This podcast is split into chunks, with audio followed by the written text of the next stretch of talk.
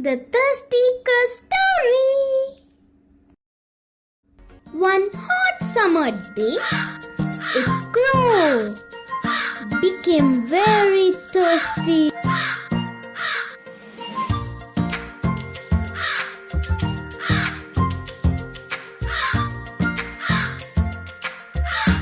He flew in search of water.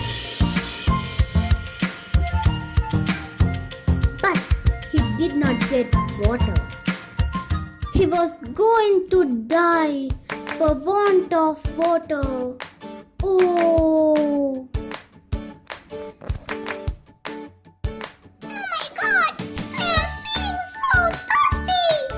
At last, he saw a pitcher. He at once flew to it with great delight. The water was so low that the crow could not drink it. Then the crow tried to break the pitcher, but he could not. He tried again and again to overturn the pitcher, but he failed. But there was very little water at the bottom of the pitcher.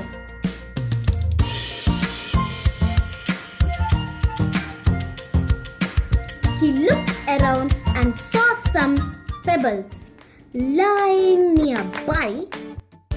He took the pebbles one by one and dropped them into the pitcher.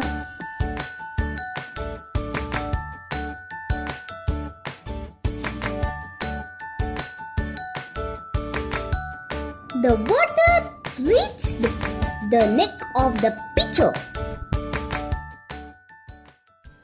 The crow drank water to his heart's content and flew away.